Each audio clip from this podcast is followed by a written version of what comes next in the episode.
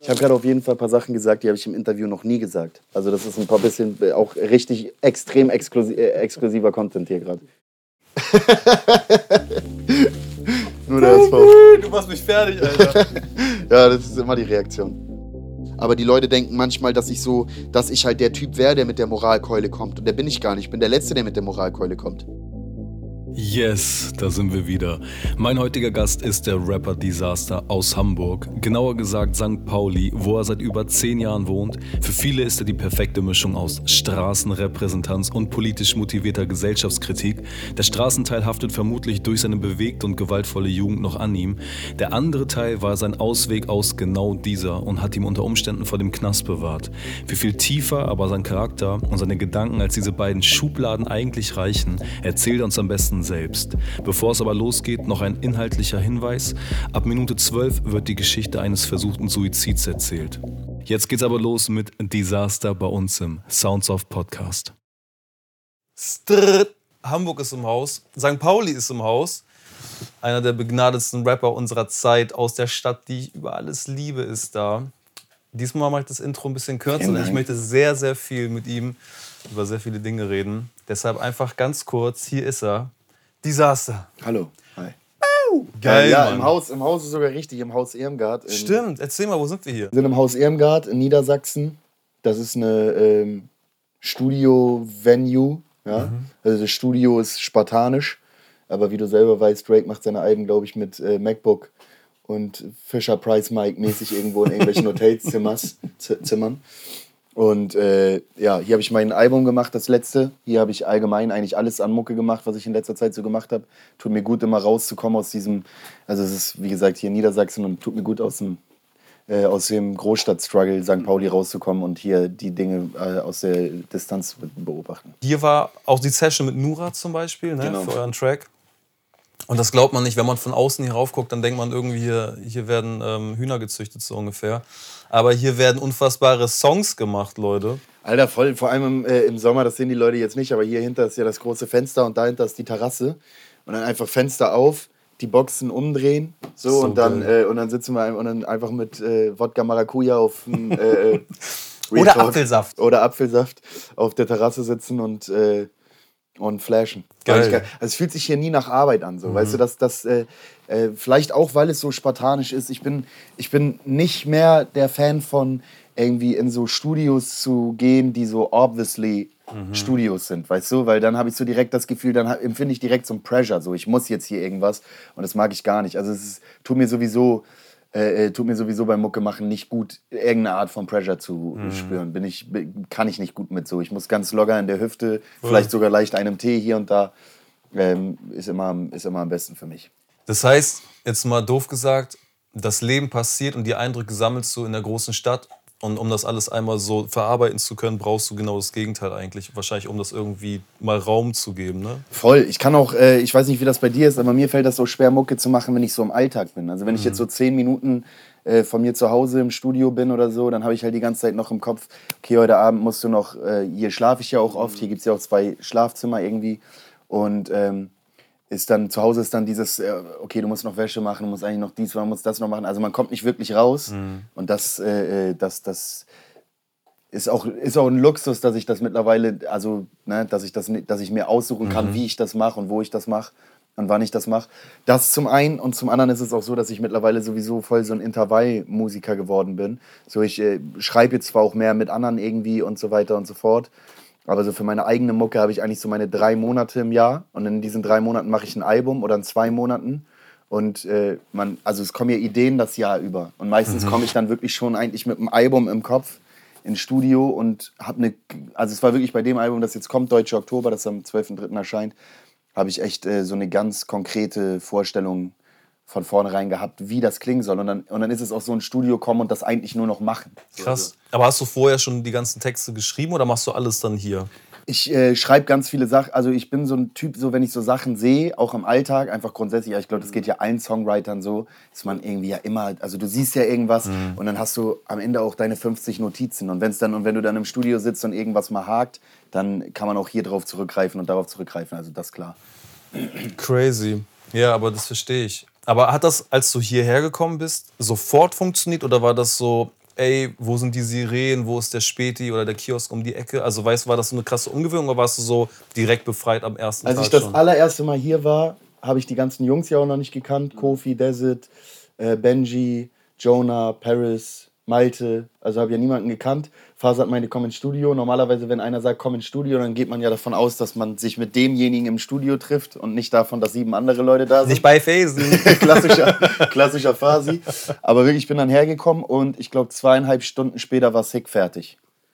So, also komplett geschrieben, produziert und alles. Also es hat auf Anhieb sofort gefunkt und ich fand es auch auf Anhieb einfach super geil. Und es war den ganzen Sommer über eine geile Perspektive. Was, was auch noch dazu kommt, ist, dass wir hier dann ja am Ende irgendwie so ein Haushalt waren auf eine gewisse Art und Weise.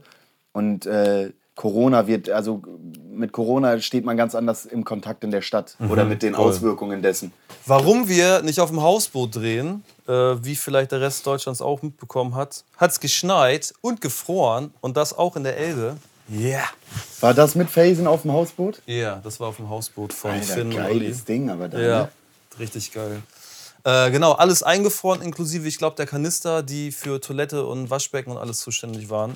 Und dementsprechend vielen Dank an das Haus Irmgard, dass wir hier, was ja eigentlich viel geiler ist, da wo quasi deine Songs Ja, vor allem ist es voll die geile Parabel eigentlich, weil ich hab, wir haben die Sounds auf St. Pauli aufgenommen, Mhm. beziehungsweise Sternschanze. Und ähm, ja, um das umzusetzen. Und genau, Geil, eigentlich mein wie deine Album Songs entstehen. Genau, ne? richtig. Eins so, zu eins. Ideen und Eindrücke sammeln und dann landet man hier.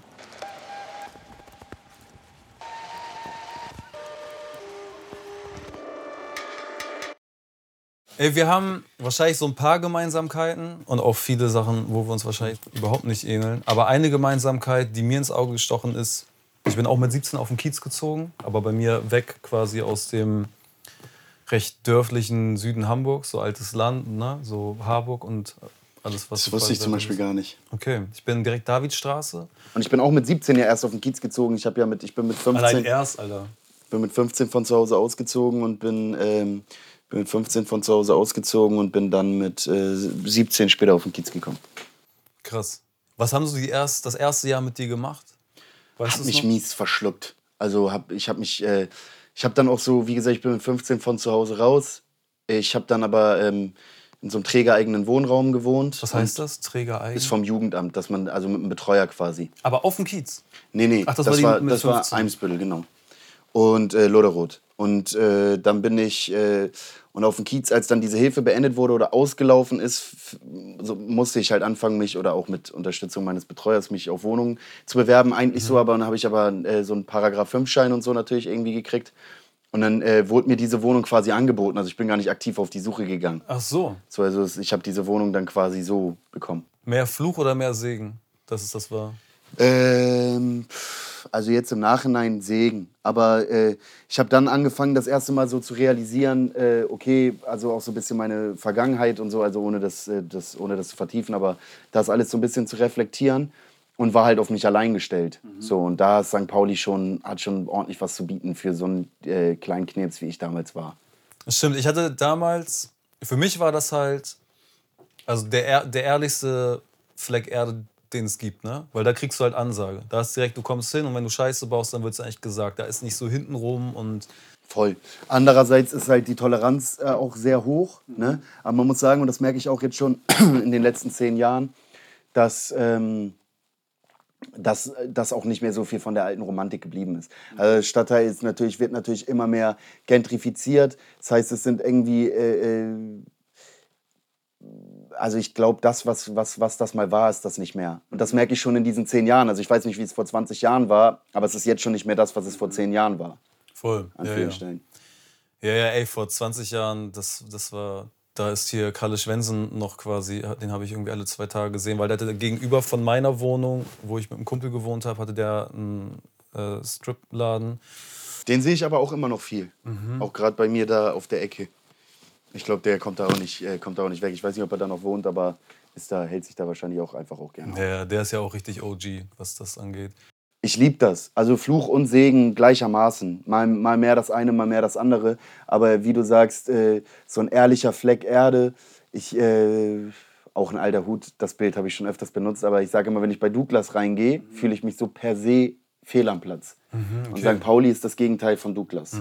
So, dass ich irgendwie auf St. Pauli schon das Gefühl habe, dass ich da einfach mit allem, was ich bin und allem, wie ich bin, einfach gut reinpasse. Und ich glaube, dass St. Pauli, das ist zwar auch noch ein bisschen diese Romantik, aber schon ein Stück weit auch noch ein Viertel ist, ich meine, mittlerweile, ich habe irgendwie zwei Alben in Kreuzberg gemacht, mich da viel aufgehalten. Mhm. Wenn man irgendwo in Niendorf ist, hat man das Gefühl, dass, das, dass im Kontrast zu St. Pauli das Leben an einem vorbeiläuft. Aber im Kontrast zu Kreuzberg hat man auch mittlerweile das Gefühl, dass auf St. Pauli das Leben an einem vorbeiläuft. So, es ist schon irgendwie noch dörflich.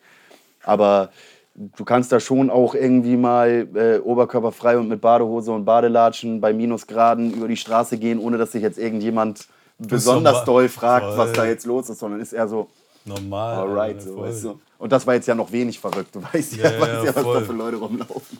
Ey, bei mir auf der Treppe zu meinem Eingang wurde mal ähm, ein Typ niedergestochen und wir haben auch immer nur runtergeguckt. Wir hatten keinen Fernseher in der Bude und haben immer nur aus dem Fenster geguckt. Das war halt wie Fernsehen. Also es war wirklich jeden Abend, ne, ab 20 Uhr kommen die Frauen aus dem Gewerbe und arbeiten und da habe ich also wirklich das das habe ich noch sowas habe ich noch nie gesehen. Für mich natürlich extremer Kulturschock so aus, aus diesem ländlichen zu kommen.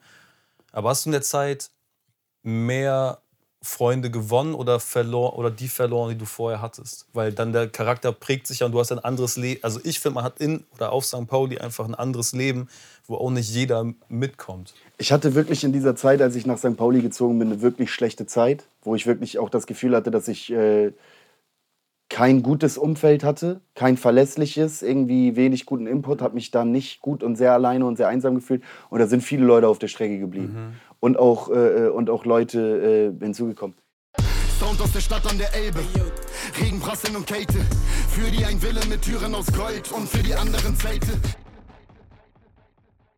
Von einem Jahr, was mich wieder extrem abgefuckt hat und mir wieder so eine St. Pauli-Verdrossenheit, so eine neue gegeben hat. Ähm, ich komme aus der Haustür, hatte einen Termin, 13.30 Uhr ungefähr. Ich musste 13 Uhr bei dem Termin sein, also ich bisschen, äh, bisschen as usual.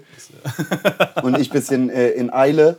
Und dann komme ich raus aus der Tür und äh, auf der anderen Straßenseite irgendwie ein äh, Trinker, obviously, äh, nicht, nicht ganz runter, aber auch nicht mehr in der Blüte seines Lebens so. Und, äh, und, und gehe dann raus aus der Haustür links und dann sagt er, Hilfe, Hilfe. Und ich denke wieder irgendein Verrückter. Weil neulich bin ich drei, äh, ich gehe ja mit Text dreimal am Tag raus, mhm. vorausgesetzt ich bin zu Hause, ansonsten ist er ja irgendwie quasi die ganze Zeit draußen, aber ähm, und ich bin dreimal rausgegangen und habe drei komplett Verrückte direkt vor meiner Haustür getroffen an einem Tag, so, weißt du? Aber so unterschiedliche Verrückte, aber der eine so völlig verrückt, der andere also so aber nee, auf jeden Fall und er schreit Hilfe und ich gucke so über die Schulter und denke, okay, wieder irgendein Verrückter, sag was los. Und dann kommt er schon auf mich zu und bricht kurz vor mir zusammen und hat sich dann gegenüber von meiner Haustür 13.30 mittags überlegt, dass er sich der Länge nach mit einer Rasierklinge die Pulsadern Scheiße. aufschneidet und hat sich dann aber sofort in dem Moment, wo er es gemacht hat, anders überlegt. Und ich, Digga, sofort kreidebleich geworden, bleiche Lippen, Pappmaul gekriegt, Adrenalin bis hoch, weil ich wusste, dass er mir krepiert. Dann auch irgendwie Hypochonder, das heißt, ich habe ja auch keinen Bock mit seinem Blut irgendwie in Berührung zu kommen. Und äh, wusste, wusste voll nicht, wie ich da wie ich da eine, äh, äh, wusste voll nicht, wie ich da eine Lösung finde. Es war ein extremer Adrenalinmoment. Und, ähm, und dann ist aber ein äh, Transporter gekommen und ich habe den angehalten und habe auch schon währenddessen schon mit der Feuerwehr äh, telefoniert und wusste, und das blutet ja, so krass, also es klingt derbe ekelhaft, aber das halt, läuft ja, wirklich so raus. Also als er auf, dem, auf mich zugekommen ist, ist das wirklich so, als wenn er so ein Getränkgepäck hätte, das da so rausläuft. So. Es war ein beschissenes Erlebnis. Auf jeden Fall haben wir ihm den Arm abgebunden und äh, dann kam der Krankenwagen und so, dann hat er noch einen epileptischen Anfall gekriegt, äh, äh während, die ihn, äh, so, so, während die ihn verarztet haben. Da war er aber noch, also ist dann auch ohnmächtig geworden und so, und natürlich Lichter aus und so. Ah, das war scheiße. Da habe ich auch so wieder so zwei, drei Wochen richtig krass dran zu knabbern gehabt. Und es war auch einer von vielen Momenten der letzten Jahre, der wieder, es war wieder so ein, bin jetzt 27, mhm. brauche ich nicht mehr unbedingt so. Also, wenn man irgendwie die Möglichkeit hat, wegzuziehen, dann ist das ja schon ein Privileg und ich denke da halt in letzter Zeit immer mehr drüber nach. Aber was, was, äh, was hattest du eigentlich gefragt? Nee, es ist schon so, wie das dein Leben verändert und ob da jeder mitkommt. Ne? Weil die, genau die Art von Erlebnissen, das kannst du halt jemanden aus einem Spüttel oder so, der erlebt das vielleicht einmal in seinem Leben und bei dir ist halt, oder auf St. Pauli ist die Chance. Hast du das halt jeden Tag eigentlich? Also ich sage auch die Wahrscheinlichkeit, das ist ja auch so eine, so eine Sache so vom Vibe und jetzt gerade momentan sage ich, dass schon die Wahrscheinlichkeit nicht so gering ist, dass du irgendwie abgestochen wirst, wenn du mit deinem Hund eine Runde um den Block gehst, so, weißt du? Mhm. Also sie ist auf jeden Fall höher, glaube ich, als in fast allen anderen Stadtteilen in, in Hamburg, wenn nicht sogar in Deutschland irgendwie. Und das ist schon, ist schon speziell so. Man, also das macht, das macht extrem viel mit einem. So. Und, das ist, äh, und das Sein bestimmt das Bewusstsein. Und diese Lebensrealitäten, die ich jetzt zum Beispiel auf einem neuen Album bespreche, die können natürlich Leute aus Winterhude oder Harvesterhude oder so äh, nicht, nicht nachempfinden und die verstehen vielleicht zum Teil nicht, hä, wovon labert der da? Das hat mit meiner Realität nichts zu tun. Ja. Und deren Realität hat mit meiner Realität nichts zu tun, weißt du? Ich würde auch sagen, bei mir wiederum war es irgendwie, irgendwie auch die beste Zeit, also nicht die allerbeste Zeit meines Lebens, weil ich hatte dann viele Momente, die ich als sehr gut und als sehr schlecht bezeichnen würde, aber so extrem wie da war es auch nie wieder. Das war wirklich ich glaube, dass selbst jemand, der aus einer absurden Stadt wie sowas wie New York oder so kommt, dass selbst der da noch steht mit großen Augen und sich fragt, was geht hier ab so ungefähr, weil es einfach alles blinkt, alles ist laut, es sind so viele wirklich der Typ mit der, mit der goldenen Rolex und halt du siehst ja auch die ganzen Autos und teilweise irgendwie die 200.000 Euro Autos fahren da lang und auf der anderen Seite halt dann irgendwie die ganzen Obdachlosen und so. Und das ist alles, alles immer nur einen halben Meter voneinander entfernt. Das ist halt so krass und durchgehend. Nicht irgendwie mal ab und zu oder zufällig, sondern es ist halt durchgehend so. Und das ist halt. Ja, vor allem wird das ja, wird das, äh, ist dann ja jetzt auch noch diese, diese krass künstliche Verschickung, mhm. dass man irgendwie, glaube ich, da so, so jetzt, die Esso-Häuser wurden 2013 abgerissen, glaube ich, wurde immer noch nichts Neues gebaut, weil man sich das irgendwie auch anders vorgestellt hat. Ich glaube, das ist, ich weiß auch gar nicht, was da der Plan ist. Also es ist irgendwie einfach nur Quatsch gewesen so.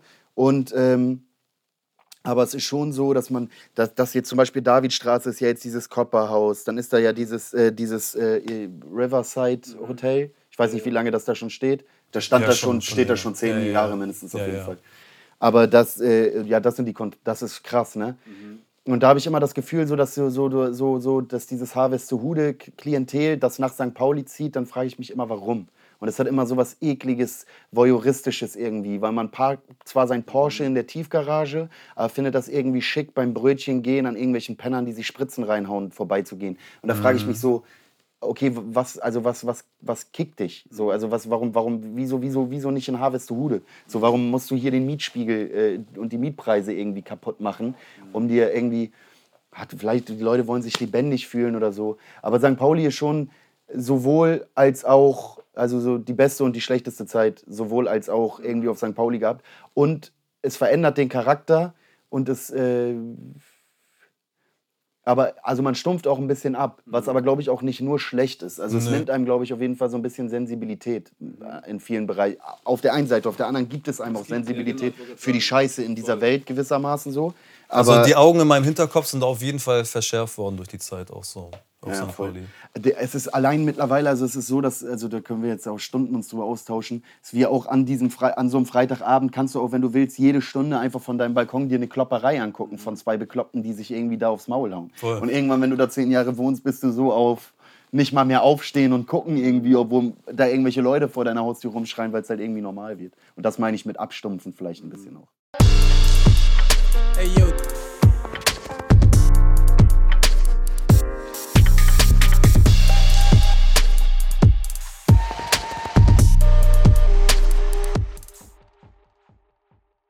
Du hast aber schon vorher gerappt, ne? Vor, bevor du 17 warst, ja, oder? Ja, voll. Ich habe ich hab mit äh, 13, glaube ich, meine ersten Texte geschrieben oder mit 12. Ich habe damals Generation von Sammy Deluxe gehört mhm. und fand das richtig geil. Und dann Ich bin jung und brauche das Geld von Echo. Mhm. Und äh, das war so meine erste, also man hat ja, jeder hat ja einen Moment, wo er das erste Mal Musik äh, über Bibi und Tina hinaus irgendwie aktiv konsumiert oder das mhm. irgendwie geil findet. Und das war bei mir halt Rap von der ersten Sekunde an. Und dann kam schnell auch so dieses, dass ich, das, dass ich das cool fand oder dass man auch schon gerochen hat, dass die sehr cool sind und ich wollte halt auch sehr cool sein. Und was sich daraus dann über die Zeit entwickelt hat, also was mir das heute gibt und was mir das gegeben hat, das, äh, das war ja da nicht absehbar. Aber auch wenn du da nicht so tief reingehen willst, ne? aber es ist irgendwas passiert, du bist mit 15 quasi ausgezogen. Ende 15, ja. Ende 15, so eine Art betreutes Wohnen, wenn man so, so will. So eine Art, ja. Und hast du du hattest einen Betreuer und der hat, das war aber der, der dein Leben auch quasi dann entscheidend mit verändert hat, ne? In dieser Zeit von 15, 16, 17. Voll. Oder? Weißt du, äh, äh, ja, da habe ich jetzt ja auch in letzter Zeit viel drüber gesprochen. Aber ich weiß nicht, ob das, also es kann auch Projektion sein, weil man verändert sich in dieser Zeit natürlich sowieso. Mhm. Aber ähm, ich bin schon, ich bin schon schlimm kriminell gewesen, auch wenn man sich das heute nicht mehr vorstellen kann. Vor allem war ich extrem aggressiv und hatte eine extrem niedrige Hemmschwelle in Bezug auf Gewalt. So, Aber also weißt du, woher das kommt? also das ist mit Sicherheit irgendwie ja auch so, so äh, man kanalisiert ja auch irgendwie das, was einem selber widerfährt, in, in welcher Form auch immer.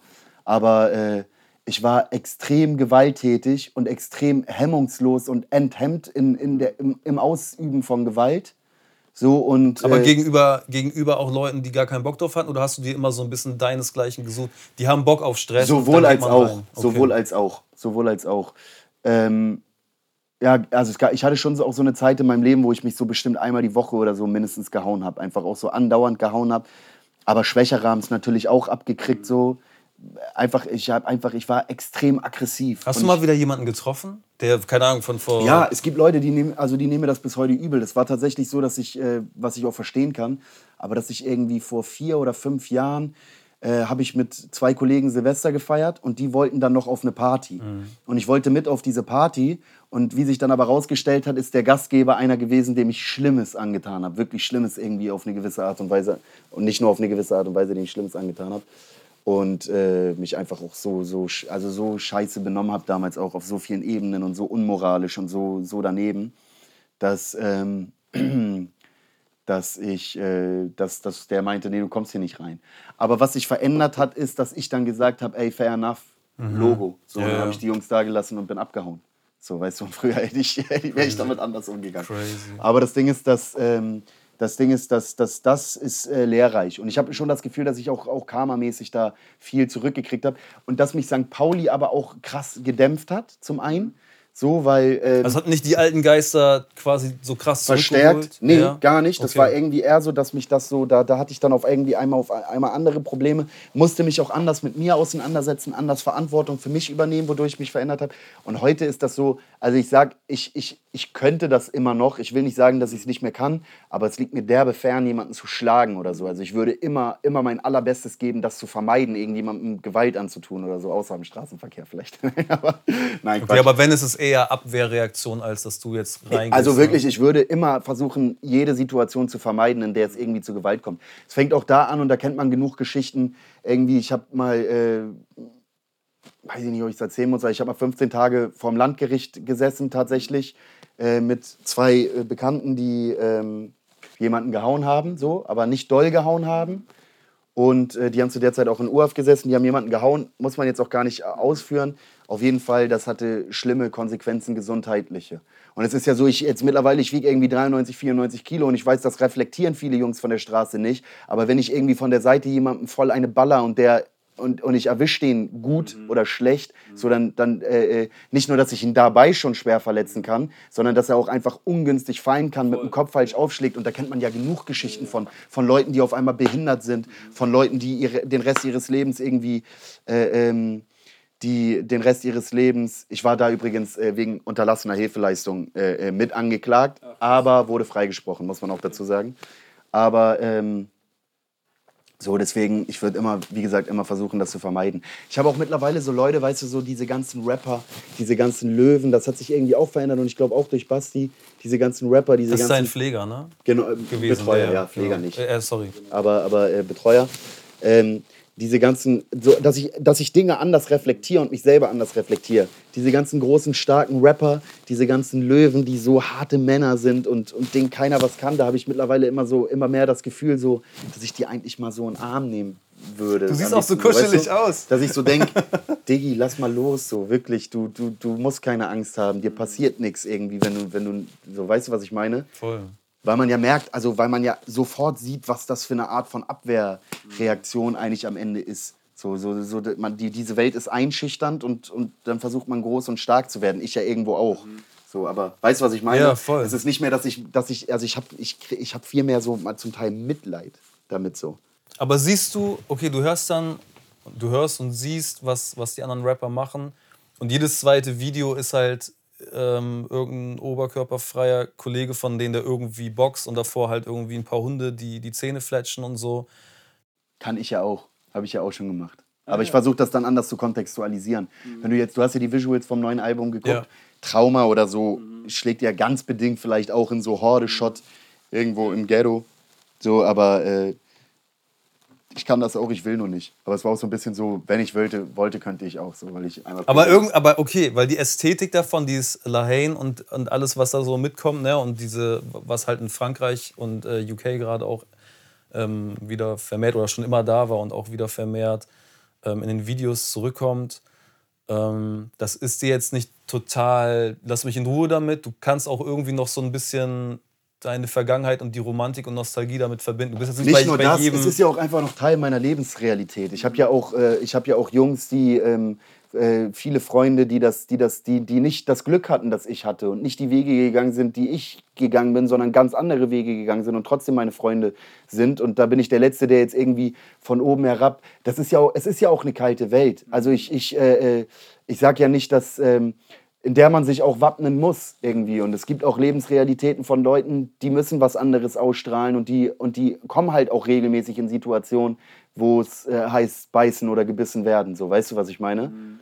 Aber ich zum Beispiel, ich, ich habe das Gefühl, ich werde nicht respektiert in meinem Freundeskreis und die Leute, die Leute, die mich kennen, die respektieren mich nicht dafür, dass ich irgendwie ein äh, großer, starker Typ bin, sondern dafür, dass ich ein guter Typ bin. Mhm. Und ich kenne Leute, die straight Hardcore Gangster sind, mhm. ja, die über die es nichts Schlechtes zu sagen gibt. Ich kenne Leute, die die heftigsten Typen sind in so einem Straßenkontext, über die es nichts Schlechtes zu sagen gibt, weil die werden einfach nur respektiert dafür, dass sie gute, faire, ehrliche, äh, äh, gutherzige Typen sind, so weißt du? Immer noch mit Kopf voraus durch die Wand, lauf wenn du kannst. Pau, pau! Aus Beton sind die Nerven am Sonne, im Herzen der Himmel trägt graues Gewand. Nisse gibt den Beat, drillig aus dem Kiez. Ja, ey, das ist, das ist auch so ein spannendes Thema. Man könnte jetzt so in drei Millionen Richtungen ausschlagen. Wir haben gerade voll aufgemacht. Aber jetzt, um den Bogen so ein bisschen mal ähm, zu probieren, ähm, dann hast du dich, du musst dich ja irgendwann da. Ich habe gerade auf jeden Fall ein paar Sachen gesagt, die habe ich im Interview noch nie gesagt. Also das ist ein paar bisschen äh, auch richtig extrem exklusiv, äh, exklusiver Content hier gerade. Okay. Ähm, und irgendwann muss es den Punkt gegeben haben, an dem diese was geht über meinen Tellerrand hinaus und dem, was meine Kumpels machen und mein, meine Kumpels tun oder denen passiert, diese Gesellschaftskritik oder dieses politische Denken oder irgend, dieser eine Schritt raus aus dem gewohnten Kosmos. Ne? Erinnerst du dich an den Moment, wo du gemerkt hast, okay, das ist größer ja. als ich? Oder ja, nee, es war kein Moment, das war eine Phase. Aber ich hatte irgendwann den Moment, ähm, wo ich mich, und das war so mit 16, 17 tatsächlich, ähm, ich habe danach die schlimmste, so die schlimmste, noch nach dieser Phase, die schlimmste Gewalttat quasi getan, die ich getan habe. Habe dafür auch irgendwie äh, äh, äh eineinhalb Jahre Haft auf, äh, zu zwei Jahren äh, auf Bewährung bekommen. Ähm, aber ich hatte so eine Phase, da habe ich mich auf einmal wie ein extremer Schauspieler gefühlt und hatte so eine ganz krasse, was wahrscheinlich auch pubertär irgendwie normal ist, aber bei mir war es dadurch, dass ich auf mich alleine gestellt war, anders schlimm, wo ich so eine ganz, ganz krasse Identitätskrise hatte. Mhm. Und da war das so, da hatte ich so eine Zeit, da war ich alles und nichts, so, mhm. weißt du? Und das war aber so eine Zeit, in der ich dann auch, äh, äh, auch wenn das sehr anstrengend und sehr schmerzhaft war, mir auch überlegen musste, wer bin ich und wer will ich sein. Und da ist Basti einfach nur durch seine bloße Präsenz, hat der mir ja eine äh, äh Idee davon, nochmal einen neuen Input und eine neue Idee davon gegeben, weil der ist ja Sozialarbeiter. Äh, äh der, hat, der, hat mir, der hat mir eine der hat mir eine andere Möglichkeit gegeben, mich selber zu sehen oder eine neue Idee von mir zu entwickeln oder, oder eine Idee zu entwickeln, wer ich sein kann und was ich sein kann und was ich nicht sein muss. Man muss aber dazu sagen, wirklich, damit das nicht so überheblich klingt, keiner von den Jungs, die irgendwie äh, irgendwas verkaufen, ich machen auf groß oder so, also die Jungs, die das wirklich machen, im Gegensatz zu irgendwelchen Rappern, die das äh, äh, äh, äh zelebrieren. Die reden nicht drüber. Nein, nicht nur das, die sind auch nicht, die sind auch nicht, nicht, nicht cool damit. So. Mhm. Ich wirklich, ich, äh, kenne Jungs so, wenn man mit denen drüber und äh, wenn man da in die richtige Wunde piekst, dann erzählen die dir eine Stunde, wie scheiße sie schlafen mhm. äh, jede Nacht und dass sie schweißgebadet aufwachen und schreien, weil sie immer damit rechnen, dass das SEK reinkommt oder immer irgendwie oder, oder erst schlafen gehen nach sechs oder sieben Uhr morgens schlafen gehen weil, weil sie dann vorbei ist und weil sie dann genau und dann sie, sie wissen, dass äh, äh, also meistens kommen die Cops halt morgens, ne? Das kannst du nicht kannst du nicht garantieren, aber dass sie wissen, okay, wenn sie jetzt nicht gekommen sind, dann kann ich jetzt irgendwie entspannt schlafen.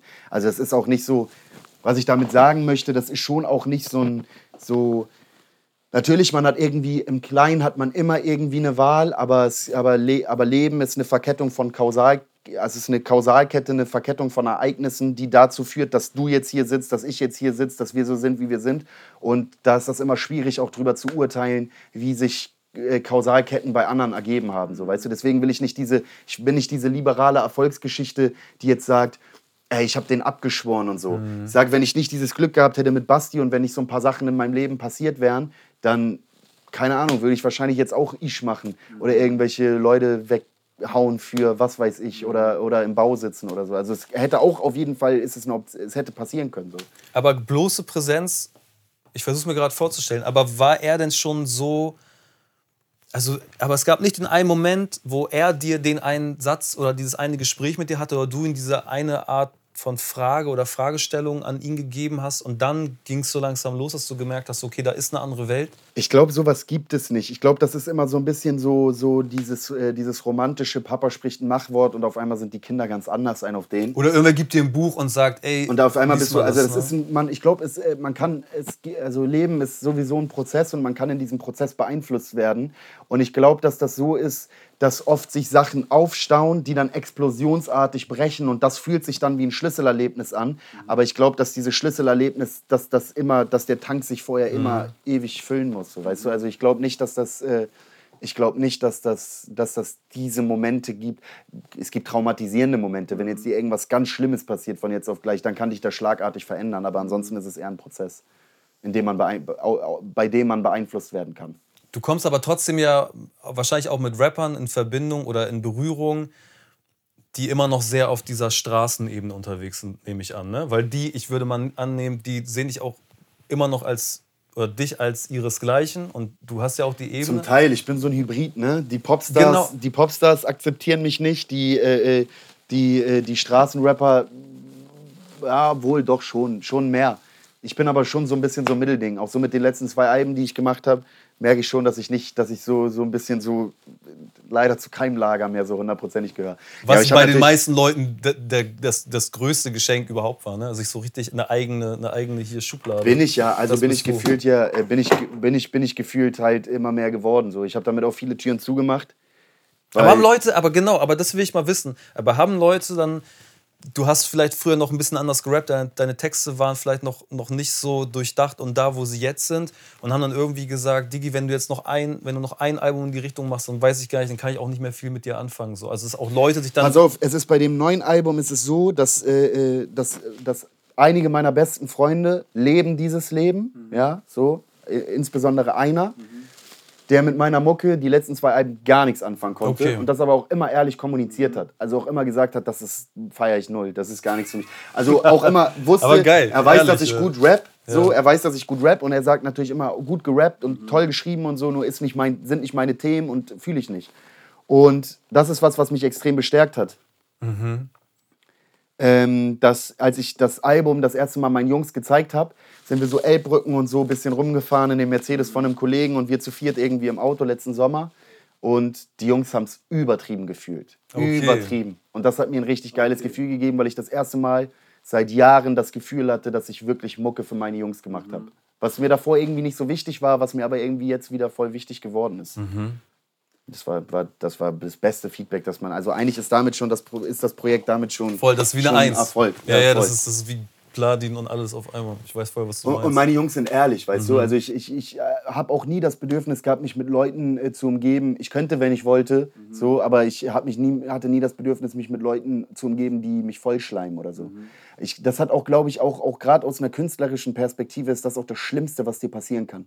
Wenn du nur noch von Leuten umgeben bist, die dir die ganze Zeit sagen, wie geil sie dich finden. Weißt du, was ja, ich meine? Ja, voll. Ja, keine Entwicklung. So. Und, und die sind, ja. die sind halt immer ehrlich, manchmal auch kalt und manchmal auch unsensibel, aber immer sagen immer, was sie denken ist dann auch nur eine Meinung. Ne? Also es ist nicht, dass ich jetzt, dass ich jetzt, dass die mir jetzt sagen, wie ich die Dinge zu machen habe, aber es ist schon natürlich was, was mir wichtig ist und was mich freut, wenn von denen positives Feedback kommt.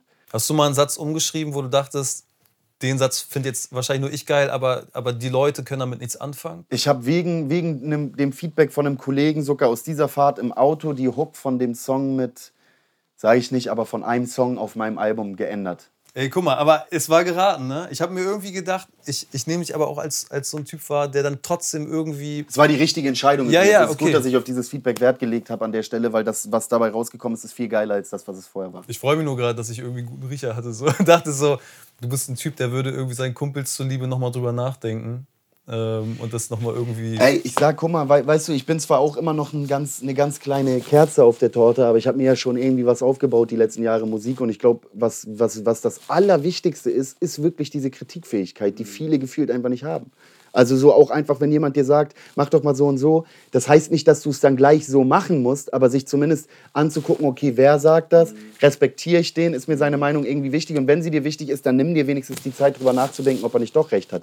Da haben gerade Rapper, du arbeitest ja auch mit Rappern zusammen und kennst ja genug Rapper auch manchmal so krasse Ego-Issues einfach, dass die so äh, scheuklappenmäßig so ihren Stiefel fahren, fahren wollen irgendwie Kunst ist ja Kunst machen. Und wenn man jetzt irgendwie, wenn man so, wenn man jetzt so hier so hier die Kopfhörer an die Mitte legt, ne, dann gibt das einfach, kannst du um diese Kopfhörer dich herum bewegen und es gibt einfach wirklich eine Million Perspektiven, wie du diese Geschichte erzählen kannst. Und das ist ja das Geile am Kunstmachen, so, weißt du? Und deswegen, aber ich, ich hoffe auch, dass ich das nicht verliere. Bis jetzt habe ich nicht aufgegeben. Wenn ich Bock habe, zu versuchen, ein Pop-Album zu machen, dann versuche ich ein Pop-Album zu machen. Wenn ich Bock habe, ein Straßenrap-Album zu machen, mache ich ein Straßenrap-Album und mal gucken, was ich als nächstes mache. Ich hätte jetzt eigentlich, ich hätte mal richtig Bock, ich hätte mal ich habe richtig Bock, zum Beispiel irgendwie so ein, so ein, so ein Lil Peep-mäßiges Depri-Projekt zu machen. Vielleicht mache ich das als nächstes.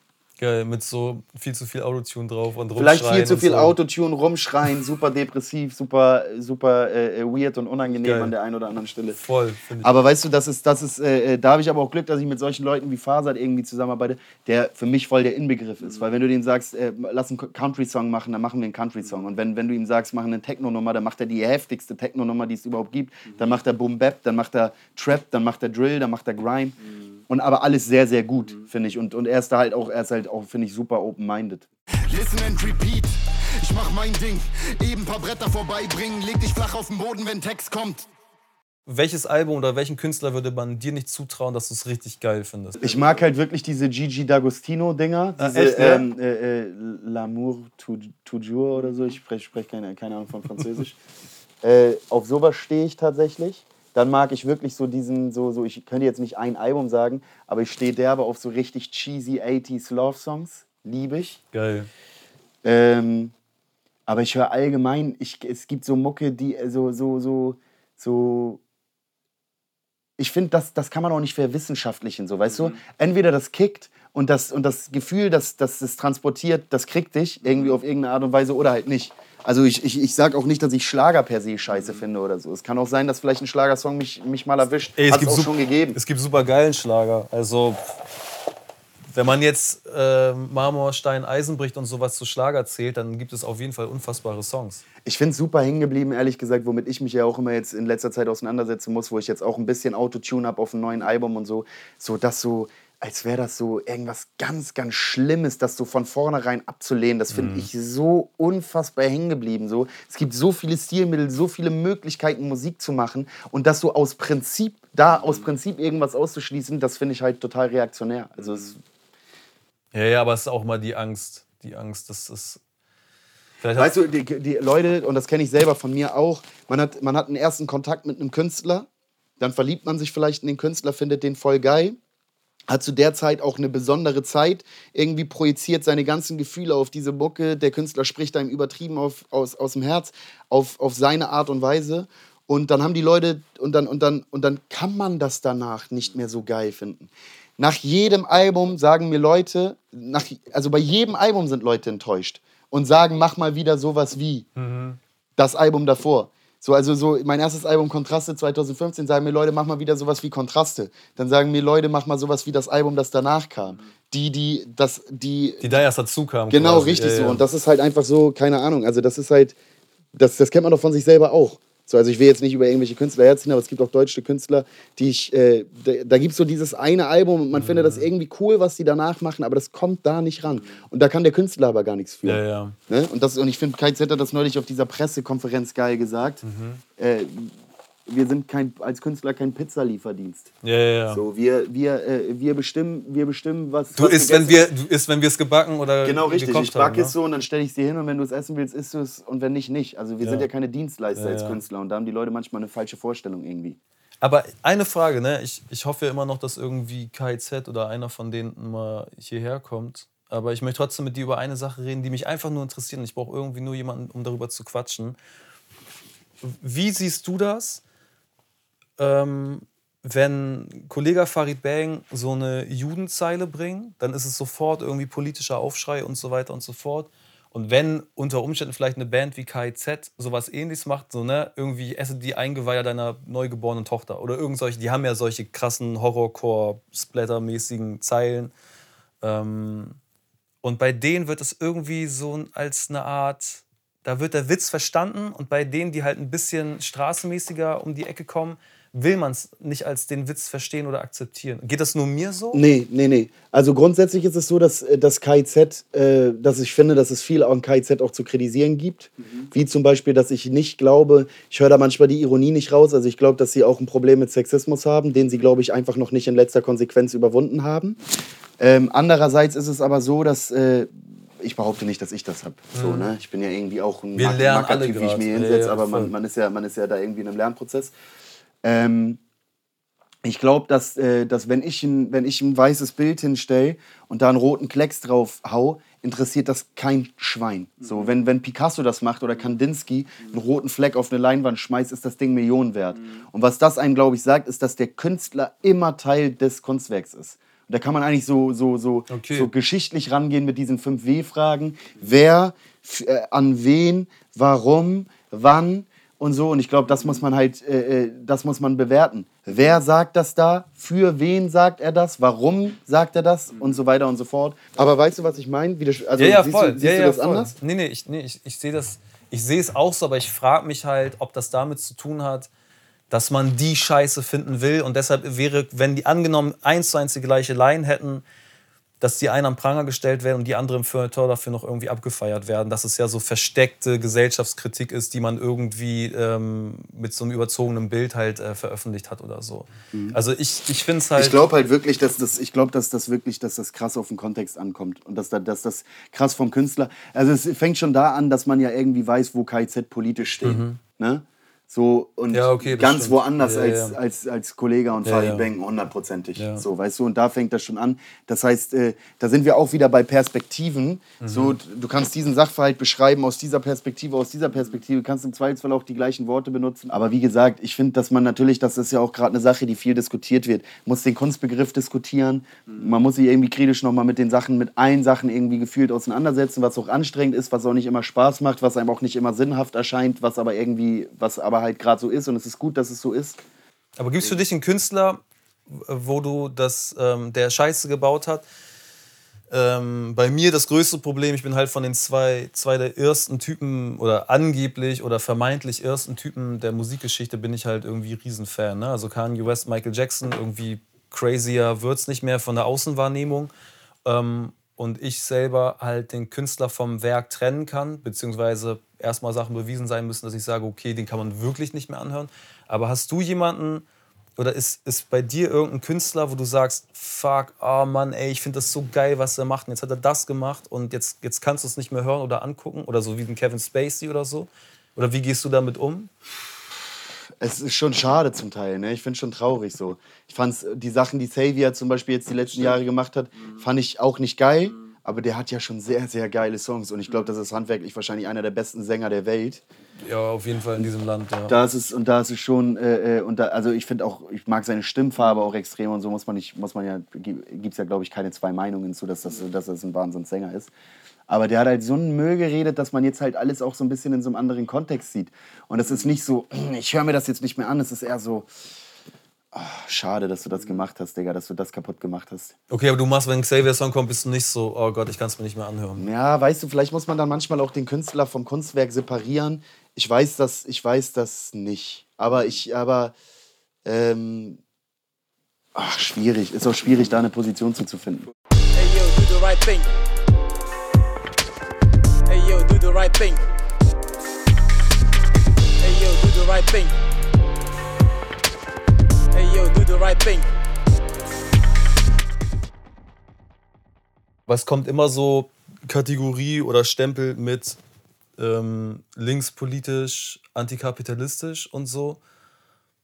hast du das Gefühl, auch wie du jetzt bei Deep und Deutlich dann vielleicht irgendwie vorgestellt wirst in irgendwie anderen Talkshows, dass das deinem ganzen Ding gerecht wird? Oder bist du manchmal so, oh, ihr habt euch jetzt wirklich die drei Schlagwörter als die achten in dieser Woche ausgesucht?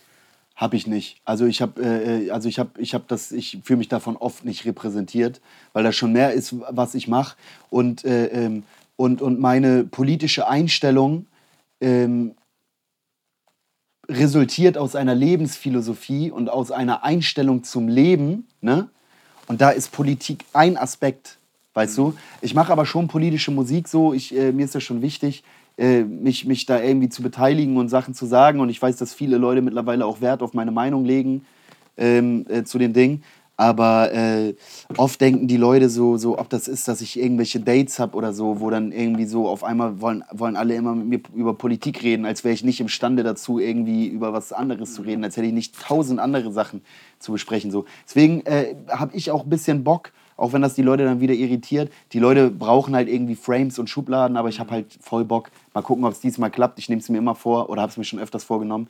Aber ich hätte voll Bock, zum Beispiel mal ein total unpolitisches Projekt zu machen. Also vielleicht wird das nächste Projekt mal komplett nur Introspektive, nur Liebe, nur so diese, diese, diese, diese, die man auch wieder bestimmt hier und da politisch kontextualisieren kann, weil natürlich unsere Lebensrealitäten und so weiter, die sind politisch und die haben Einfluss darauf, wie wir fühlen und wie wir sind, können sie haben. Aber ich hätte voll Bock, mal einfach mal auf dem Album mal einfach nur über mich zu erzählen, so anders und nicht, und nicht die großen politischen Fässer aufzumachen. Okay, aber jetzt, wenn du dir jetzt eine Frage, die ich dir stellen könnte, oder ein Thema, über das wir reden, raussuchen könntest, ne? Hobbys, irgendwas, und sei es, keine Ahnung, äh, irgendeine Zeichentrickserie oder so. Gibt es ein Thema, wo du sagst, ey, darauf hätte ich so, hätte ich so Bock, mal im Interview drüber zu reden? Gibt's Fußball. das? Fußball? Okay, Ja. lass mal über Fußball quatschen. Ja. Du bist natürlich St. Pauli-Fan. Nee, ich bin HSV-Fan. Hals, Maul. Ich schwöre, seit ich ein kleiner Junge bin. Nur der HSV. Du machst mich fertig, Alter. Ja, das ist immer die Reaktion. Aber umso geiler, weil natürlich, ne? Ja, ich, weil, aber ich gucke mir auch, seit, seit der HSV runtergegangen ist, gucke ich mir auch viel Dortmund an. Ich gucke mir aber allgemein viel an. Der Zone-Account, ich gucke mir auch irgendwie Lazio Rom gegen Inter Mailand oder so, gucke ich mir auch an, habe ich auch Bock drauf. Ich gucke einfach viel Fußball, weil das für mich so äh, das beste Entspannungstool ist. Und ich freue mich auch richtig drauf, wieder ins Stadion gehen zu können und mich irgendwie im Volkspark in die Kurve stellen zu können und da wieder, das da wieder mitzuerleben. Geil, aber warst du jetzt auf, in der Zeit, wo du quasi noch sehr viel mehr Energie auch in eine gewalttätige oder in, ja, in die Richtung hast, hast du mal, warst du mal kurz vor Hooligan irgendwas? Oder? Nein, nein, nein, gar Okay. nicht. Ich habe auch nie so Fußball, äh, äh, auch nie vor Ultra oder so, weil, weil ich habe auch wirklich das Gefühl, und ich glaube, da würden viele Ultras und Hooligans nicht mal widersprechen, dass, dass, den, dass da Fußball oft auch sekundär ist. Ja. Ähm, also ich habe überhaupt Das Spiel nach dem hab, Spiel Ich habe per eigentlich se wichtiger. echt gar nichts gegen Hooliganismus und, äh, äh, und, und, und Ultras. So. Ähm, im richtigen Kontext. So hat ja irgendwie auch eine sportliche Komponente, gerade dieser Hooliganismus und solange irgendwie wirklich keine, ist auch ein alter Hut, aber solange keine Unbeteiligten irgendwie zu Schaden kommen, sondern sich 20 Leute irgendwie aus freiem Willen dazu entscheiden, sich mit anderen 20 Leuten irgendwo in einem Industriegebiet in Donetsk in der Ukraine zu kloppen oder so, wo, wo ich gar keinen Bock drauf hätte. also, Boah, Leute, echt, Alter, da fahren wir elf Stunden hin. So, aber äh, äh, ich, ich, ich respektiere, dass Leute dieses Bedürfnis haben, was man auch wieder politisch kontextualisieren kann. Ich glaube, dass wir in so einer, äh, dass wir in so einer individualisierten Gesellschaft auf eine gewisse Art und Weise leben und, und in einer Gesellschaft mit so viel Leistungsdruck, mit so einer Monotonie, aber für die meisten auch beruflich, wenn du irgendwie bei VW am, am, am Band arbeitest, dass, dass da, glaube ich, auch viel das Bedürfnis mitschwingt, sich zu spüren. So, Was so ein bisschen bei Fight Club auch reinkommt, ne? Voll, so dass es so absolut, so dass es um intensive Gefühle geht. Ähm, nee, aber da- das war, das war nie mein Thema. Ich habe aber, ich habe mich zu der Zeit auch gar nicht für Fußball interessiert. Ich hatte, ich habe mich in meiner äh, Kindheit, wo ich heute noch von profitiere, weil ich auch eine gute Auffassungsgabe habe, extrem viel, so, so ab sieben oder acht bis zwölf oder dreizehn unfassbar mit Fußball auseinandergesetzt. So noch viel krasser als heute von Panini-Sammelhefte bis was weiß ich, also Fußball einfach immer alles gewusst. Und ähm, dann kamen andere Interessen. Dann, als Fußball irgendwie wieder in mein Leben kam, hatte ich irgendwie das Gefühl, dass das total primitiv wäre, als ich dann schon weiter war und dass ich dann irgendwie äh, dass ich mich nur noch irgendwie, dass das immer alles total intellektuell sein müsste, mit dem ich mich auseinandersetze und dass das, dass das viel zu banal ist und dass ich mich nur noch mit den großen Themen auseinandersetze und so. Das ist auch wieder so ein Voll, ist ja immer so. bekloppter Impuls gewesen ist. Und dann, äh, und dann hat Diaz, oh, war das gegen Karlsruhe oder Paderborn, der Relegation das Ding äh, äh reingemacht. Ich habe das im Radio gehört auf dem Weg nach Berlin. War ich 20, glaube ich, mhm. vor sechs, sieben Jahren jetzt. Und dann war ich wieder voll angefixt. Und seitdem eine Handvoll HSV-Spiele nicht geguckt. So. Okay, du bist ein Tag Bestimmer oder also das, was du entscheidest, hat auf jeden Fall äh, Tragweite und wird umgesetzt. Aber du bist ein Tag die Instanz und darfst drei Entscheidungen treffen für den HSV. Was hätten das machen müssen? Oh, schwierig jetzt gerade, weil jetzt gerade es ja wieder echt ganz gut läuft. So. Jetzt gerade äh, würde ich, da gar nicht, würd ich da gar nicht reinfuschen wollen. Das ist auch eine Entscheidung. Ich glaube, Jetzt gerade gefällt mir das alles ganz gut. Es hat aber auch was damit zu tun, dass der HSV auch Kontakt mit mir aufgenommen hat und ich äh, äh im intensiveren Kontakt mit dem HSV äh, stehe und schon auch Sachen mit dem HSV gemacht habe und so. Und dass, ähm, dass der HSV und auch, auch äh, äh also ich glaube, dass der HSV mit jemandem wie mir Kontakt aufnimmt, mhm. spricht auch dafür, dass da auch im Verein, auch was das Image angeht und alles irgendwie ein Umdenken äh, mhm. stattfindet und dass man sich da irgendwie auch anders positionieren möchte. Und ich habe schon das Gefühl, dass der HSV, also hat auf jeden Fall ein Imageproblem so. Es ist halt einfach irgendwie so der Dulli-Verein. Natürlich hat St. Pauli irgendwie einen anderen Swag an vielen mhm. Stellen. So, aber da passiert, äh, äh da passiert, das habe ich das Gefühl, da passiert gerade viel. Also würde ich da, glaube ich, gar nicht so groß, würde ich jetzt gerade gar nicht reinfuschen wollen.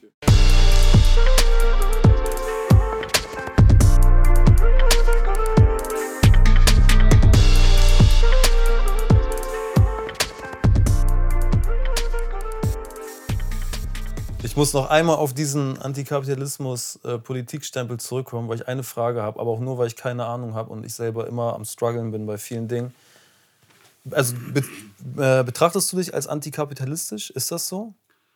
Äh, ich finde, das ist, also es ist irgendwie eine langweilige Kategorie gewissermaßen, aber ich, ich halte den Kapitalismus für ein per se schlechtes System. Das schon, auf jeden Fall. Aber hast du, weil ich habe gar keine Ahnung, ist kein Angriff, aber hast du dann manchmal das Gefühl, fuck, ich will, äh, ich will die großen Konzerne nicht unterstützen, aber ich finde Nike einfach geil. Ich finde einfach Nike-Schuhe geil. Weißt das, was? und es ist in dir so eine Art ähm, kleiner Kampf, weil ich habe den manchmal. Ich finde irgendwas geil von der Firma, von der ich weiß, oh fuck, ist nicht geil, aber es ist irgendwie, ich, ich, ich mag, was die machen. So es gibt erstmal gibt's einen Unterschied zwischen Konsum- und Kapitalismuskritik und das, was du meinst, ist eher Konsumkritik. Mhm. Was ich kritisiere, ist ja die kapitalistische Produktionsweise als solches. Nee, genau, aber ich weiß, dass meine Schuhe im schlimmsten Fall irgendwo in Taiwan halt Menschen mit zu wenig, also die kein sauberes Wasser leben, haben, zu wenig Geld bekommen. Wir leben so. halt ja nicht im luftleeren Raum. So, also es ist natürlich schon, dass man sich das manchmal überlegt und dass man da aufpasst. Also ich würde natürlich niemals, also ich würde keine Primark-Kleidung mhm. äh, äh, äh, äh kaufen. Aber äh, irgendwie, äh, nur weil die Leute irgendwo in einem Sweatshop in Bangladesch ein richtig beschissenes Leben haben, mhm. ne, was nicht wegzudiskutieren ist, und das ist mein, meine Kapitalismuskritik, heißt das nicht, dass der Arbeiter äh, äh, äh bei VW am Fließband ein geiles Leben hat. Mhm. So, was ich damit sagen möchte, es gibt natürlich, gibt es da, ist das ein Graustufenregenbogen. Mhm irgendwie. Aber äh, äh, was ich kritisiere, ist das, ist das Konzept als solches. Jemanden für sich arbeiten zu lassen, einen Mehrwert abzuschöpfen und somit jemanden auszubeuten, wie Arbeit im Kapitalismus einfach funktioniert, mit wenigen Ausnahmen, dass man irgendwie, äh, äh, dass, dass, dass man seine Arbeitskraft, dass der Arbeiter am Markt nichts anderes anzubieten hat als sein, seine Arbeitskraft, seine Arbeitskraft an einen Unternehmer verkauft und der Unternehmer das Produkt der Arbeitskraft Gewinn bringt, mehr, mit mehr Wert weiterverkauft als das, was er dem Arbeiter auszahlt. Und das ist, es gibt kein Unternehmen oder vielleicht eine Handvoll, also, also auf jeden Fall nicht in Europa und nicht in Deutschland gibt es keine Unternehmen, die nicht so funktionieren. Da gibt es natürlich Abstufungen, aber es ist äh, per se falsch. Ich finde, ähm, es ist, also das ist natürlich ein Punkt, mit dem ich mich immer wieder auseinandersetzen muss, der für die Leute ein riesen, äh, äh riesen, riesen Thema ist. Ähm, Revisionist, wenn ich in einer Höhle wohnt, aber ich bin auch irgendwie, äh, äh, ich, bin, ich bin Kind dieser Gesellschaft, ich lebe nicht in, im luftleeren Raum. Ich will, ich will Teil dieser Gesellschaft sein und das bin ich wahrscheinlich nicht, wenn ich einen Kartoffel oder nicht in der Form, wie ich es sein möchte, wenn ich einen Kartoffelsack anhab. Das ist ja auch einfach ein Aspekt. Und, äh, und Latschen aus Hanf. Nichts gegen Latschen aus, aus Hanf oder Kartoffelsack. Wenn das dein Ding ist, Digga, ist das derbe nice, so, aber ist nicht mein Ding. So, ich finde die Nike-Schuhe dann auch einfach fresh. Die sehen einfach fresh aus, finde ich ästhetisch. Warum auch immer, das kann man jetzt wieder philosophisch. Aber wurdest du schon mal angegangen deshalb? So Andauernd, ja. Okay. Also das hat nachgelassen tatsächlich, weil die Leute das auch checken und weil ich das, glaube ich, auch meiner Community auch immer gut argumentiert habe oder das auch immer gut argumentiert wurde. Der nächste Punkt ist, ähm, was fällt dir eigentlich ein, Geld zu verdienen? Ja, ja, okay, geil. Du, du Ja, kritisierst ja. den Kapitalismus und aber, aber bist bei Warner unter Vertrag. Ja, genau denk, sowas meine ich halt, ne? Das, aber ich denke, Alter, ich bin, ich bin äh, Lohnarbeiter, ich muss Miete bezahlen. Ich sage immer, der, der Zwang zur Teilnahme ist Teil der Systemkritik. Du kannst dich diesem System ja nicht entziehen. Du kannst in den Wald gehen, dir einen Apfelbaum pflanzen, dir Klamotten weben aus äh, Bambus oder keine Ahnung, Bambus gibt es hier nicht, aber du weißt, was ich meine. Bis das Ordnungsamt kommt und dich aus diesem Wald rausscheucht. Und komplett autonom wirst du da nicht leben können. Das heißt, spätestens, wenn du irgendwann, äh, äh, musst du irgendwann in den Laden gehen und dir irgendwas kaufen und dafür brauchst du irgendwie Geld. So, das heißt, es ist, äh, wenn jetzt Leute fragen, warum ich irgendwie Amazon Schweineunternehmen, muss man nicht drüber reden, warum ich meine Boxen bei Amazon verkaufe, weil es der beste, weil es die beste Möglichkeit ist. So, weil es keine, weil es keine, keine geil, also keine, wenn es eine gleichwertige Alternative gäbe, ja, in dem Maße, dann, dann, dann würde ich das machen. Aber das meine ich, der Zwang zur Teilnahme ist Teil der Systemkritik und ich bin, äh, äh, und ich bin, und ich bin, das, äh, bin das beste Beispiel. Der Kapitalismus macht aus allem, aus allem ein Produkt, weil die Verwertungslogik über alles steht. Er macht aus allem ein Produkt, sogar aus der Kritik an ihm. Und das ist, und das ist ja eigentlich ist das ja total interessant. Das heißt, ich kritisiere den Kapitalismus und Wie so verkaufe diese Kritik am Kapitalismus. Ist quasi wie so ein Fuck the System T-Shirt, was du aber dann quasi über so einen Online-Shop äh, verkaufst und irgendwo hat jemand daran verdient und noch drei andere Leute. Und Ja, konnt- es bleibt nicht aus. Es bleibt nicht aus. Die Dynamiken sind, sind halt, wie sie sind, gewissermaßen. Was nicht heißt, dass man nicht irgendwie gucken kann, dass man, dass man fair produzierte, äh, darauf achtet, dass man fair produziert kauft und so. Das ist alles gut. Ne? So. Aber das checkt ihr auch immer. Also du und deine Leute checkt schon, ey, wo, wo gibt es vielleicht irgendwie die Vinyl oder die Box, die man irgendwie nochmal, und sei es die Äh, wir haben eine Alternative. Ah, Wenn du okay. keinen Bock hast, die Box bei Amazon zu kaufen, kannst du die bei einem anderen Shop kaufen, den wir auch immer mit drin haben. Okay. Und der ist, der ist ein bisschen cooler als. Ja, würde ich schon sagen. Auf jeden Fall. Aber halt auch am Ende ist es auch ein kapitalistisches äh, Unternehmen. Und, äh, äh, und ich kann die CDs auch alle nicht selber herstellen. Das heißt, das stellen auch irgendwelche Leute in irgendwelchen Fabri Fabriken her, wo ich mich auch wieder an diesem Prozess beteilige. Weißt du, was ich meine? Ja, ja, ich, weiß, ich, ich weiß schon, was du meinst. Ich bin auch immer am Überlegen, was der beste Weg ist. Es sei, man ist Finn Kliman man- und mal, baut sich seine eigene Fabrik. Man muss und- auch dazu sagen, man hat nicht die, äh, äh, äh, man, man, ähm, ich sag, wenn du jetzt dir, wenn du jetzt eine Option hättest, die gleich groß wird wie Nike oder fast so groß wird wie Nike, die viel geiler ist als Nike, ja, dann ähm, ist die Wahrscheinlichkeit sehr hoch, dass Nike dieses Unternehmen an irgendeiner Stelle abfängt und entweder verschluckt oder irgendein anderer Konzern die verschluckt, das wieder monopolisiert. Also die Leute, dieses, dieses, dieses, die Nachfrage, äh, äh, äh, das Angebot wird durch die Nachfrage des Marktes bestimmt, das ist obsolet. Wir haben alle so viel Scheiße, die wir eigentlich überhaupt nicht brauchen. Aber glaubst du nicht, dass das irgendwann der, der Fall noch werden kann? Dass die Leute irgendwann wirklich im Kollektiv checken, okay, wenn wir jetzt alle aufhören, das günstige Fleisch zu kaufen, also weißt du, was jetzt auch gerade mehr und mehr passiert. Also ich glaube, dass selbst irgendwann im Aldi dann halt diese veganen Alternativen, selbst für ähm, Susanne aus Marzahn, die halt eigentlich nicht die Kohle hat, die sich halt immer irgendwie drei Kilo Hack in, für 1,99 im Supersparangebot irgendwie holt, dass, dass es irgendwann diesen Switch gibt und dass wir schon noch die Macht darüber haben. Ich glaube, dass man das aus einer Bubble heraus glauben kann und dass das nachvollziehbar ist, das zu glauben, aber ich glaube, dass wir nicht repräsentativ sind für 84 Millionen Deutsche und schon gar nicht für 6 Milliarden Menschen oder so auf der Welt. Es fängt ja irgendwie, es fängt ja schon da an, dass wenn du jetzt sagst, klimaneutrale Autos, was Elektroautos ja de facto nicht sind, die ganze Idee Elektroauto ist eigentlich eine Totgeburt, weil die Erden, die da gewonnen werden müssen und wie umweltschädlich das ist, diese Akkus herzustellen, das rechnet sich ja erst irgendwie nach einer Million Kilometer, die keins dieser Autos fahren wird. Zumal sich auch irgendwelche Leute in Indien oder in Teheran oder so auch niemals so ein Elektroauto leisten können werden, aber trotzdem auf Mobilität angewiesen sind. Weißt du, was ich meine? Und ich glaube, das dann im Großen und Ganzen, also wie gesagt, das ist nichts, es ist nichts, was ich schlecht mache. So mach, mach, also das kann man schon machen. Das ist auch schon, ist auch schon gut, das zu machen. Äh, Natürlich irgendwie, wenn man irgendwie mitkriegt, dass jetzt irgendwas so ganz besonders schlimm ist, dann versucht man das natürlich einfach zu vermeiden.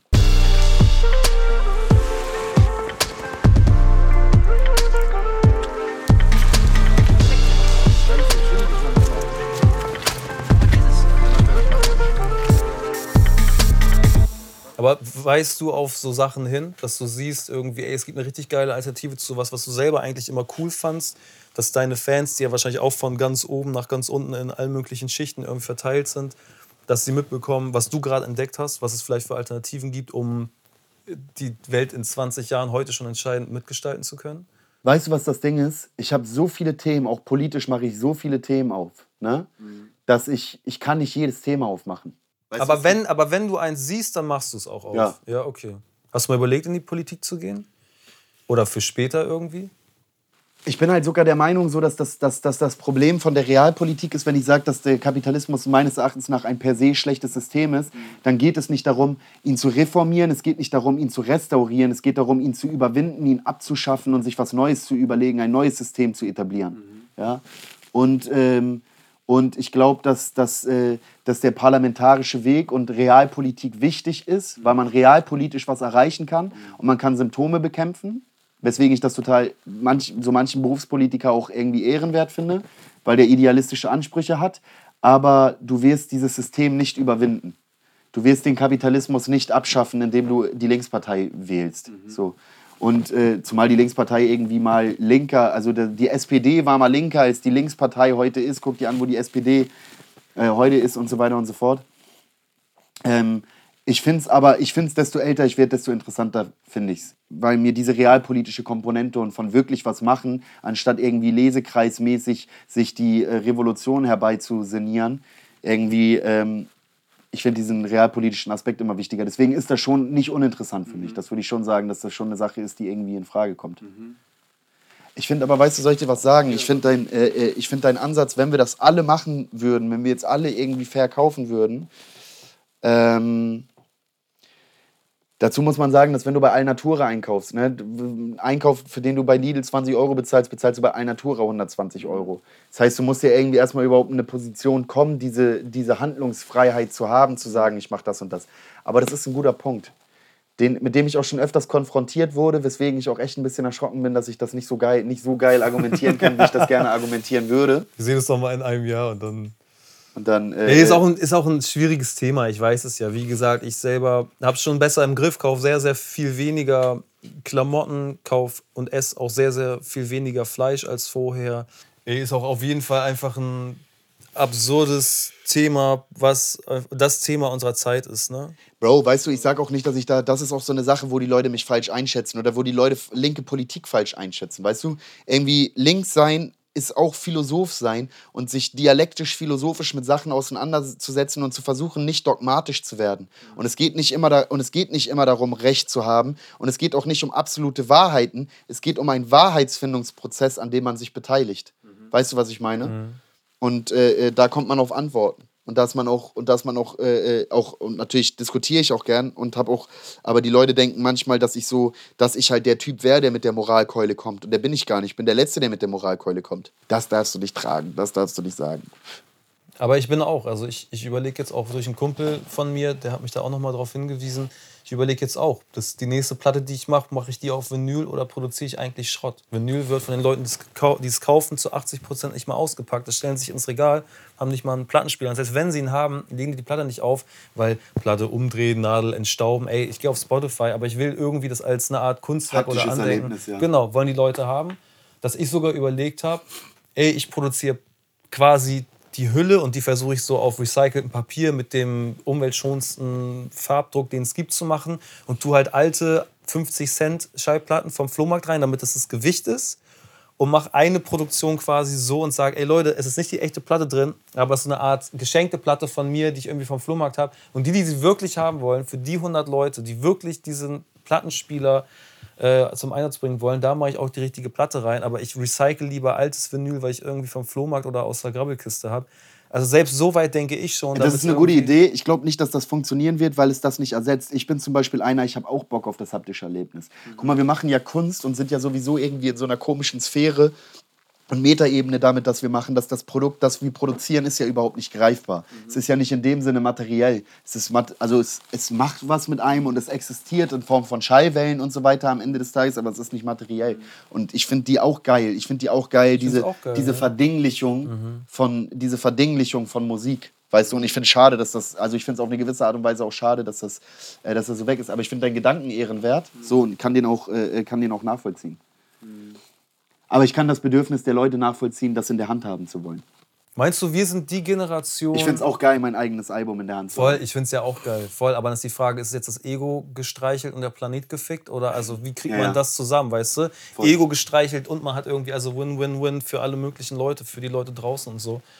Aber meinst du, wir sind die Generation, die denen die Sachen auffallen und die schon so gut es geht, drauf zu achten und sie zu machen, aber eigentlich die, die jetzt halt Anfang 20 sind oder irgendwas zwischen 10 und 20 sind, die sind, die dann wirklich gefordert sind, es zu machen? Oder müssen wir genau solche Sachen viel, viel mehr machen? Ich würde mich schämen, irgendwie aus so einem fetten Geländewagen irgendwo auszusteigen in Hamburg. Weißt du, was ich meine?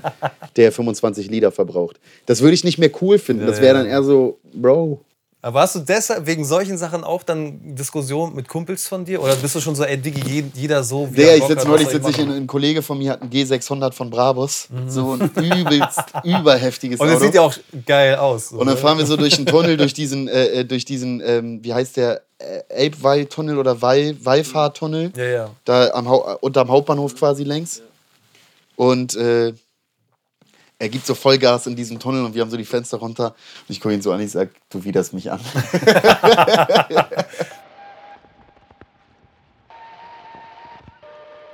Das war sie, die Folge Sounds of Podcast mit Disaster. Ich hoffe, ihr habt euch gut unterhalten gefühlt. Für mich war es auf jeden Fall spannend, mit einem Künstler seiner Generation zu sprechen und zu beobachten, wie viele Schichten hinter den scheinbar offensichtlichen liegen. Schreibt uns gerne unter die Sounds of YouTube Folge einen Kommentar, wie ihr diese Podcast-Folge empfunden habt und ob euch ein Thema in diesem Gespräch besonders in Erinnerung geblieben ist und bewegt hat. Die Zwischeneinspieler sowie der Beat, der gerade im Hintergrund laufen, sind während unserer Aufnahme aus den Sounds entstanden, die Disaster zusammen mit Vincent von der Band Provinz in der Sternschanze gesammelt hat. Checkt die Folge jetzt auf YouTube aus und empfehlt uns wie immer gerne weiter. Bis zum nächsten Mal beim Sounds of Podcast. do the right thing.